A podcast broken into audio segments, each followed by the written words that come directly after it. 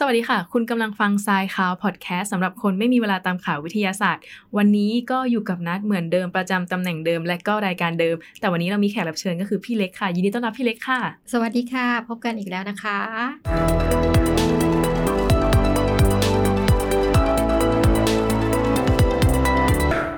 โอเคค่ะ พี่เล็กเดี๋ยวเรามาเข้าข่าวแรกที่จะให้คุณผู้ฟังได้ฟังกัน เป็นข่าวเกี่ยวกับเทคโนโลยีค่ะ สหรัฐเนี่ยเขามีการ สร้างพลังงานจากปฏิกิริยานิวเคลียร์ฟิวชันจากธาตุหาง่ายได้เป็นครั้งแรกของโลกอ่า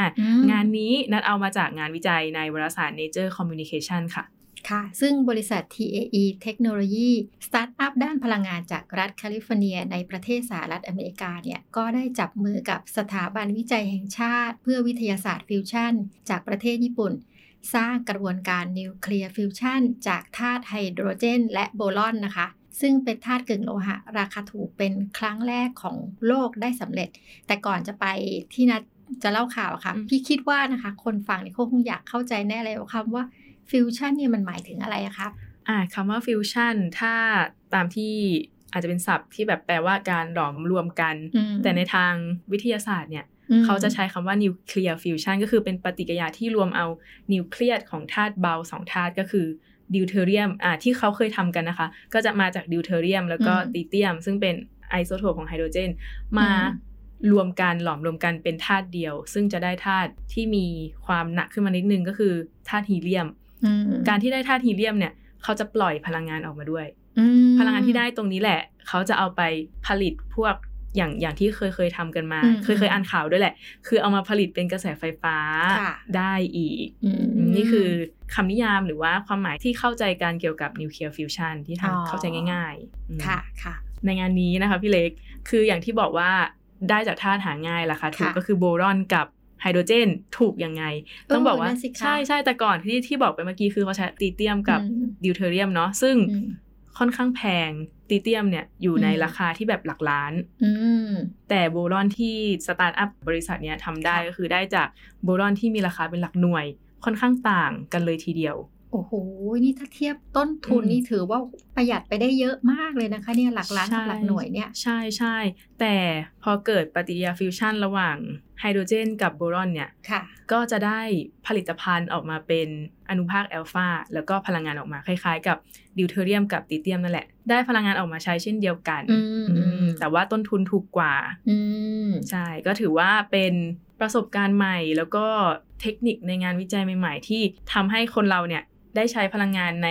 ขณะที่มีต้นทุนถูก ก็พัฒนากันไปเรื่อยๆอืมดีนะคะ พี่ว่าในยุคที่โลกกำลังมีปัญหาเรื่องพลังงานเนาะการค้นพบหรือการวิจัยอะไรใหม่ ๆ ที่จะทำให้มนุษยชาติอะคะ่ะ ได้มีพลังงานในต้นทุนที่ถูกขึ้นเนี่ย พี่ว่าเป็นเรื่องที่น่าสนใจเนาะ ใช่ใช่ค่ะ ก็ต้องเราดูการศึกษาต่อๆไปว่าเอออนุภาคอัลฟาที่เขาปล่อยออกมาเขาเอาไปทำอะไรต่อ แล้วก็พลังงานตรงนั้นจะไปผลิตไฟฟ้าหรือว่าเอาไปขับเคลื่อนอะไรก็ต้องรอดูประโยชน์กันต่อไปค่ะอืมค่ะ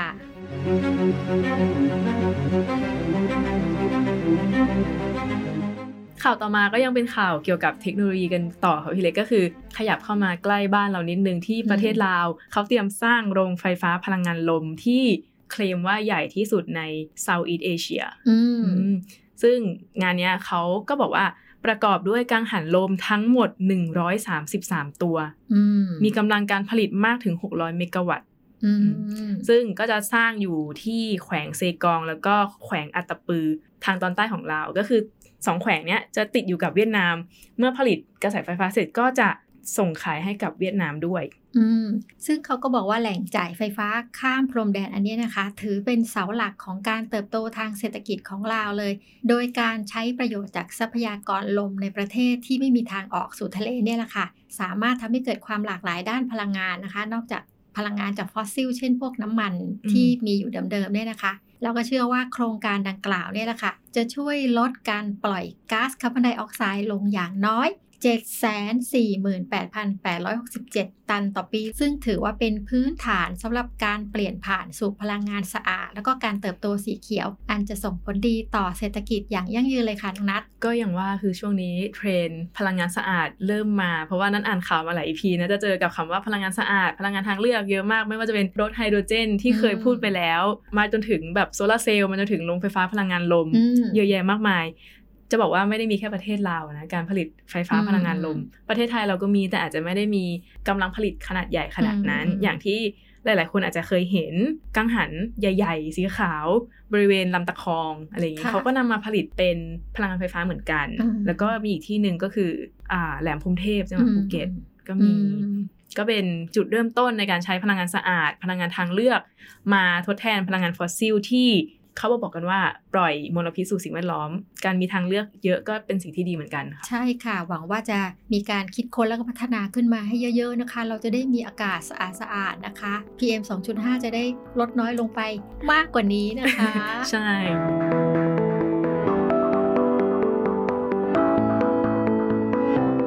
ดถึง PM 2.5 มาต่อกันที่ข่าวสุขภาพต่อเลยค่ะ เขาบอกว่าเก่งจังเลยค่ะน้องนัดโยงเข้าข่าวได้เข้าได้เลยค่ะพี่คือเขาบอกว่า PM 2.5 เนี่ย มีส่วนเกี่ยวข้องกับการเกิดมะเร็งปอดในคน ปกติแล้วมะเร็งปอดเนี่ยค่ะพี่เล็กก็คือเราจะรู้กันว่ามาจากสาเหตุการสูบบุหรี่หรือว่าการได้รับบุหรี่มือสองก็คือควันบุหรี่เข้าไป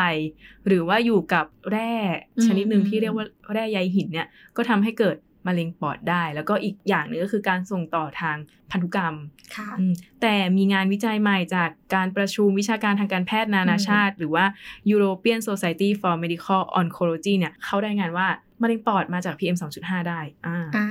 พี่ขยายความอีกนิดนึงแล้วกันนะคะ งานศึกษาเนี่ยก็คือศึกษาจากกลุ่มตัวอย่างคนจากอังกฤษ เกาหลีใต้แล้วก็ไต้หวันนะคะ กว่า 5 0 0 0 0 0 คนเลยนะคะ พบว่าการเพิ่มขึ้นของ PM 2.5 เนี่ยสัมพันธ์กับการเพิ่มความเสี่ยงต่อการเกิดการกลายพันธุ์ของ EGFR EGFR คืออะไรก็คือยีนตัวหนึ่งเนี่ยนะคะ ในร่างกายของเรานี่เอง ชื่อเต็มๆของ EFGR ก็คือ Epidermal Growth Factor Receptor นะคะ ซึ่งเป็นตัวรับกับยีนอีกตัวหนึ่งก็คือยีน KRAS นะคะ หรือชื่อเต็มๆเขาก็คือ Kirsten Rat Sarcoma Virus Oncogene นะคะยีน KRAS เนี่ยก็จะทำหน้าที่ในการควบคุมการเติบโตของเซลล์ โดยปิดการสร้างสัญญาณค่ะทำให้การแบ่งตัวของเซลล์เนี่ย เป็นไปอย่างจำกัด ทีนี้หากตัวยีน KRAS เนี่ยเกิดการกลายพันธุ์เนี่ยก็จะทำให้มีการแบ่งเซลล์อย่างต่อเนื่อง นึกถึงว่าคนเราเนอะเวลาโตมก็คือโตมาได้ระดับหนึ่งก็จะหยุดโตหยุดสูงแล้วใช่ไหมแต่ถ้ามีมีเหตุให้ไม่เป็นไปตามธรรมชาติเนี่ยก็คือจะโตไปเรื่อยๆเรื่อยๆเรื่อยๆเรื่อยๆไม่มีหยุดอะค่ะอารมณ์เหมือนเซลล์มะเร็งแบ่งตัวไปเรื่อยๆเรื่อยๆจนทำให้มะเร็งลุกลุกลามใช่ไหมคะนั่นแหละค่ะประมาณนั้น โดยเซลล์ปอดที่มีการกลายพันธุ์เนี่ยนะคะ เมื่อสัมผัสกับ PM 2.5 เนี่ยก็จะไปเร่งการเกิดมะเร็งให้เกิดเร็วขึ้น กว่าเซลล์ที่ไม่เคยสัมผัสกับ PM 2.5 เลย บ่งบอกถึงว่า PM 2.5 เนี่ยอาจจะนำไปสู่การเกิดมะเร็งปอดได้ด้วยนะคะ อืม และขั้นต่อไปนะคะพี่เล็กนักวิจัยเขาก็จะทำการตรวจสอบว่าทำไมเซลล์ปอดที่สัมผัสกับ PM 2.5 เนี่ยถึงมีการกลายพันธุ์ได้ แต่ว่าในขณะที่เซลล์อื่นที่สัมผัสกับ PM 2.5 เหมือนกัน ไม่ได้กลายพันธุ์เช่นนั้น ไม่ได้เป็น เหมือนกันน้องนัทคะพี่ยังมีข้อมูลเพิ่มเติมอีกนิดนึงจากเว็บไซต์ของคณะแพทยศาสตร์มหาวิทยาลัยเชียงใหม่นะคะเขาก็เปรียบเทียบให้เห็นชัดเจนมากเลยว่า PM 2.5 เนี่ย ถ้าหากมีการวัดปริมาณเนี่ย เทียบเท่ากับการสูบบุหรี่หนึ่งมวนเนี่ย จะเท่ากับเท่าไหร่ก็คือ บุหรี่หนึ่งมวนเนี่ยจะเท่ากับ PM 2.5 22 ไมโครกรัมเลยนะคะ ต่อลูกบาทเมตร อ่า ต่อลูกบาทเมตรใช่แล้วค่ะ นั่นซึ่ง นึกดูตอนณตอนนี้ที่เราคุยกันเนี่ย PM 2.5เนี่ยในประเทศไทยเนี่ยร้อยกว่าไมโครกรัมเข้าไปแล้วแปลว่าอะไรคะ แปลว่าแค่เราสูดอากาศเนี่ยในช่วงเวลานี้เข้าไปก็เหมือนกับเราสูบบุหรี่ไปห้ามวนแล้วนะเนี่ย อืม สมมุติเราอยู่ในห้องห้องหนึ่งเนาะที่ไม่ได้กว้างมากนัก แล้วมีมีปริมาตรของ PM 2.5 เยอะๆอยู่ก็เหมือนใช่ก็ทำให้เราเสี่ยงที่จะเป็นมะเร็งปอดเกือบเทียบเท่ากับคนสูบบุหรี่ ประมาณหนึ่งใช่ค่ะ ซึ่งในเว็บไซต์นะคะเขาก็ได้ให้ข้อมูลเพิ่มเติมด้วยว่า ถ้าหากคนทั่วไปเนี่ยนะคะสูดเจ้า PM 2.5 ไปมาก ๆ เนี่ย ก็จะมีความเสี่ยงในการเป็นมะเร็งปอดได้มากถึง 1 ถึง 1.4 เท่าเลยนะคะ น้องนัดไม่ต้องพูดถึงคนที่สูบบุหรี่อยู่แล้ว ถ้าคนที่สูบบุหรี่อยู่แล้วเนี่ยโอกาสความเสี่ยงก็จะมากขึ้นเป็น 2 เท่าเลยค่ะ ค่อนข้างอันตรายมากเลยนะคะพี่เล็กฉะนั้นช่วงนี้ช่วงที่ PM 2.5 สูงเนี่ยนะคะ ก็ พยายามลดกิจกรรมกลางแจ้งสักหน่อยหนึ่งมาทำกิจกรรมกันในร่มนะคะ แล้วก็อย่าลืมสวมหน้ากากการฝุ่นด้วยนะคะ ไม่งั้นอาจจะเป็นมะเร็งปอดโดยไม่รู้ตัว แล้วก็โดยที่ไม่สูบบุหรี่ด้วย อืมค่ะ รักษาสุขภาพนะคะ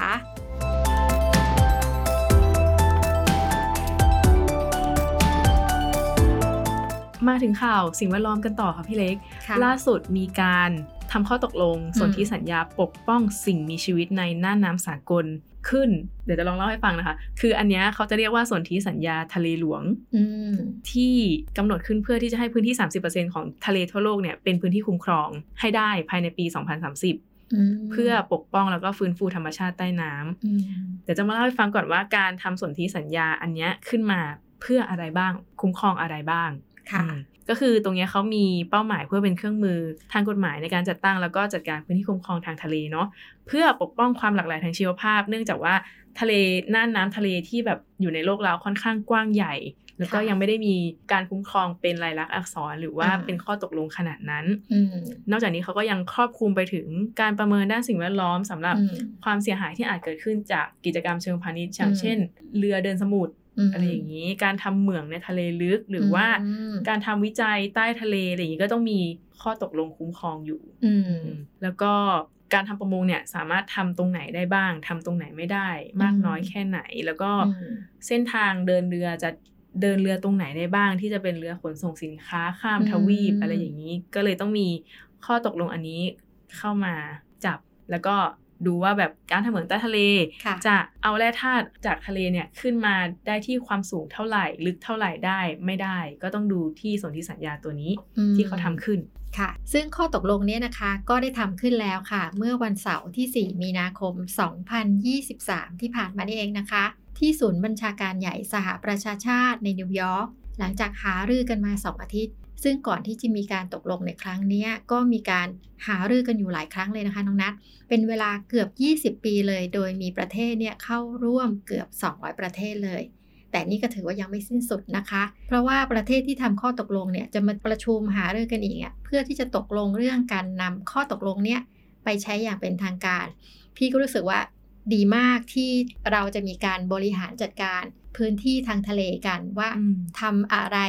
ได้และไม่ได้ทำได้ตรงไหนและไม่ได้ตรงไหน พี่ว่าดีมากเลยนะคะ ใช่ เพราะว่าทะเลอะค่อนข้างกว้างมาก ถ้ามีตรงนี้มาช่วยก็จะทำให้สิ่งแวดล้อมเราอะจัดการได้ได้อย่างมีประสิทธิภาพมากขึ้นกว่าที่เป็นอยู่อืมขอให้ประสบความสำเร็จนะคะ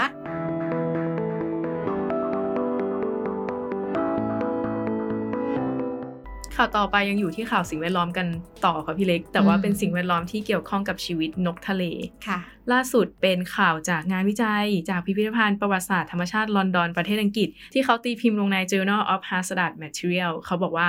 เขาไปศึกษาในซากนกทะเลที่ชื่อว่านกจมูกหลอดเท้าเปลือยหรือว่า Fresh Food Shearwater บนเกาะ Lost Howe ที่อยู่ห่างจากออสเตรเลียไปทางตะวันออกประมาณ 600 กิโลเมตรเขาพบว่า 90%ของซากนกเนี่ยเจอพลาสติกในท้อง คุณพระทุกวันนี้สัตว์ทะเลหรืออะไรก็ตามคือกินพลาสติกเข้าไป เพราะว่าก็จะพบว่าตามหาดตามอะไรก็จะมีพวกซากไมโครพลาสติกนาโนพลาสติกอะไรเยอะมากๆจน พวกเขาเนี่ยแยกไม่ออกว่าอะไรคืออาหารอะไรคือ ไม่ใช่อาหารเขาก็กินเข้าไป แล้วก็ทำให้เกิดแผลขนาดใหญ่ในกระเพาะทำให้แบบระบบ การย่อยอาหารเนี่ยไม่ดีแล้วก็อักเสบค่ะ นักวิจัยก็เลยให้คำจำกัดความของภาวะที่บรรดานกทั้งหลายเนี่ยกินพลาสติก เรียกว่าแทบจะเป็นอาหารเลยว่าพลาสติกโคซิสนะคะ ส่งผลให้สัตว์ที่เป็นเนี่ยเกิดความทรมานจากบาดแผลเป็นจำนวนมากเลย เป็นโรคแรกที่เกิดขึ้นจากสาเหตุเดียวก็คือพลาสติกนี่เองนะคะน่ากลัวมากเลยค่ะบาดแผลเนี่ยค่ะทำให้เกิดการติดเชื้อ ก็ให้นึกถึงคิดว่าคนที่เป็นโรคกระเพาะเนี่ยน่าจะน่าจะเข้าใจดีใช่ไหมคะน้องนัทใช่ค่ะมันคือมันทรมานแสบแสบแสบร้อนๆกระเพาะมากใช่ซึ่งอาการแสบร้อนเนี่ยแหละค่ะการเจ็บกระเพาะเนี่ยก็คือเกิดจากการที่กระเพาะเนี่ยค่ะ เป็นแผลนั่นเองนะคะ นอกจากความเจ็บปวดจากบาดแผลแล้วเนี่ยนกเนี่ยนะคะก็ไม่สามารถดูดซึมอาหารที่จำเป็นต่อร่างกายได้ เพราะเพราะเนื่องจากว่าบาดแผลเราเนี่ยค่ะ นกหลายตัวเนี่ยมีน้ำหนักน้อยกว่ามาตรฐานนะคะ แล้วก็ไม่ได้หยุดอยู่แค่นี้ ลูกๆของนกเหล่านี้ก็ยังได้รับผลพวงไปด้วย เพราะว่าอะไรคะเพราะว่าแม่คือไม่สามารถที่จะดูดซึมอาหารได้ ก็จะส่งผลไปถึงลูกถูกไหมคะ แล้วที่พี่อ่านเจอมายังมีอีกนะคะ ความที่นกพวกนี้ก็คือแยกไม่ออกว่าอันนี้คือพลาสติกหรือนี่คืออาหาร มันก็จะฆ่าพลาสติกพวกนี้ค่ะ ไปป้อนลูกของตัวเอง ยิ่งน่าเศร้ามาก ๆเลยนะคะเนี่ยอืมทีนี้เมื่อกระเพาะของพ่อแม่เนี่ย อันนี้กลับมาที่เรื่องของพ่อแม่นกอีกนะคะ พอพ่อแม่นกซึ่งในกระเพาะเนี่ยมีพลาสติกอยู่เยอะละ มันก็กินอาหารได้ไม่มาก อาหารที่จะไปป้อนลูกเนี่ยก็ได้น้อยลงเพราะว่านกเนี่ยเวลาจะป้อนอาหารลูกก็คือมันจะกินอาหารเข้าไปถูกไหมแล้วก็ขย้อนใช่ไหมคะออกมาป้อนลูกนั่นเองนะคะอืมแล้วเสริมพี่เล็กก็คือเวลาย่อยย่อยพลาสติกก็คือไม่ได้สารอาหารด้วย ก็เลยน้ำหนักตัวน้อย ไม่มีอะไรที่จะไปหล่อเลี้ยงร่างกาย ก็เลยทำให้เกิดภาวะ หรือว่าเป็นโรคที่เรียกว่าพลาสติกโคซิตแต่ในทางกลับกันนะคะ ในงานวิจัยนี้เขายังพบว่าในกระเพาะนกเนี่ยไม่ได้พบแค่พลาสติก ยังพบหินภูเขาไฟด้วยแต่หินภูเขาไฟเนี่ยเขาก็รายงานว่าไม่ได้ก่อให้เกิดแผลในในกระเพาะเหมือนกับขยะพลาสติกอืมแสดงว่าขยะพลาสติกเนี่ยคือตัวการตัวการสำคัญเลยนะคะใช่ค่ะถือเป็นข่าวเศร้าฟังแล้วพี่รู้สึกจิตตกเล็กน้อยเลยนะคะ หวังว่าพวกคุณผู้ฟังนะคะ จะช่วยกันดูแลขยะพลาสติกที่ตัวเองใช้นะ ขยะพลาสติกจะปลอดภัยกับสิ่งมีชีวิตอื่น ถ้าเราทิ้งให้เป็นที่เป็นทางนะคะ แยกขยะแล้วก็ ทิ้งให้เป็นที่เป็นทางเหมือนที่พี่เล็กบอกเมื่อกี้นี้นะคะ ค่ะ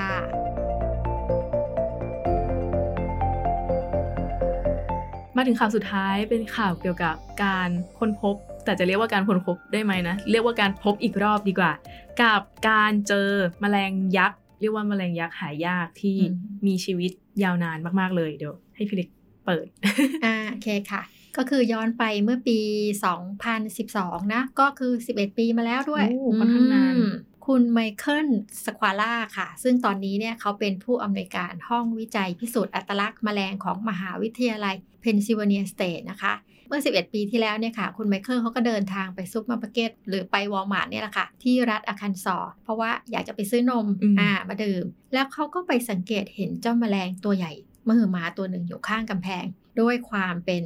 นักวิทยาศาสตร์ค่ะ พลาดไม่ได้ ก็เอากลับมาเก็บไว้ค่ะ แล้วก็ลืมไปเลยเออนักวิทยาศาสตร์เนี่ยเห็นอะไรแปลกๆไม่ต้องเก็บไว้ก่อนอะปรากฏว่าเก็บแล้วลืมค่ะ ต่อมาในปี 2020 ก็คือ 8 ปีต่อมา เขาถึงนำเจ้าแมลงตัวเนี้ยก็คือที่เป็นซากแมลงตัวเนี้ยค่ะ ออกมาแสดงให้นักศึกษาในชั้นเรียนดู คือค่อนข้างใช้เวลายาวนานมากในการเก็บก็คือเป็นเรียกได้ว่าเป็นสิบปี เก็บแล้วใช่เก็บจนลืม แล้วทีนี้เขาก็มาศึกษาต่อเนาะก็ยืนยันได้ว่าแมลงตัวนี้เป็นแมลงช้างปีกใสหรือว่า giant lace wing ผ่านการวิเคราะห์ทางโมเลกุลว่าเออเนี่ยคือแมลงช้างปีกใสแน่ๆนะแต่ไฮไลท์สำคัญในการนำข่าวนี้มารายงานก็คือ แมลงช้างปีกใสตัวเนี้ยมีชีวิตอยู่ในช่วงตั้งแต่ยุคจูราสสิกอะ หรือว่ายุคไดโนเสาร์ที่แบบเรียกได้ว่าดึกดำบรรแล้วก็อยู่มาจนถึงทุกวันเนี้ยก็คือเขาเรียกว่ามีช่วงชีวิตที่ยาวนานไม่ไม่ได้สูญพันธุ์ไปตามการสูญพันธุ์ครั้งใหญ่ ก็คือเจ้าแมลงตัวเนี้ยก็คือเป็นสายพันธุ์ตั้งแต่ ยุคไดโนเสาร์ว่างั้นเถอะใช่ คือจังสืบสายเลือดสืบอาจจะมีการปรับอาจจะมีการมีวัฒนาการบ้างตามสภาพอากาศอะไรอย่างนี้ แต่คือก็ยังสามารถสืบพันธุ์กันมาได้เรื่อยๆอ๋อค่ะ ก่อนที่เขาก็เจอมาเรื่อยๆเนาะก่อนที่จะไม่เจอ คือเขาบอกว่าหายไปอย่างเป็นปริศนาในในอเมริกาเหนือในช่วงตั้งแต่ปี 1950 หรือว่าประมาณ 70 กว่าปีที่แล้ว จนจนจนคุณคุณควาล่าเนี่ยเขาก็ไปเจอซากที่ติดอยู่กับ ตอนที่เขาไปซื้อนมเขาก็เลยสงสัยว่าการสูญหายของเจ้าเจ้าแมลงช้างปีกใสเนี่ย อาจจะมาจากพฤติกรรมมนุษย์ หรือว่ามลพิษในปัจจุบันอะไรอย่างนี้ คือการค้นพบเนี้ยก็อาจจะบ่งบอกได้ว่า ประชากรของแมลงช้างปีกใสที่คุณสควาร่าเจอเนี่ยอาจจะยังไม่ได้สูญพันธุ์นะในช่วง 70 ปีที่ไม่เจอมาเนี่ยแล้วมาเจอในช่วง 10 ปีที่แล้ว อาจจะยังมีอยู่แต่ว่าแบบไม่ได้ออกมาให้เห็นอะไรอย่างนี้ แล้วก็อาจจะน้อยอาจจะมีหาได้ยากอะไรอย่างนี้ใช่ไหมคะแล้วก็อาจจะบ่งบอกว่าในในในรัฐที่เขาเจอเนี่ยอาจจะมีความหลากหลายทางชีวภาพของเจ้าแมลงชนิดนี้อยู่ด้วยทีนี้ คิดว่านักวิจัยหรือว่านักนักเชี่ยวชาญ ผู้เชี่ยวชาญด้านแมลงอาจจะแบบเข้าไปค้นหากันแล้วแหละ ต้องไปต้องไปหากันแล้วนะคะอ่าเป็นแหล่งเป็นแหล่งคว้าสวิงกันไปเรียบร้อยแล้วใช่ไหมคะ อันนี้ก็คือ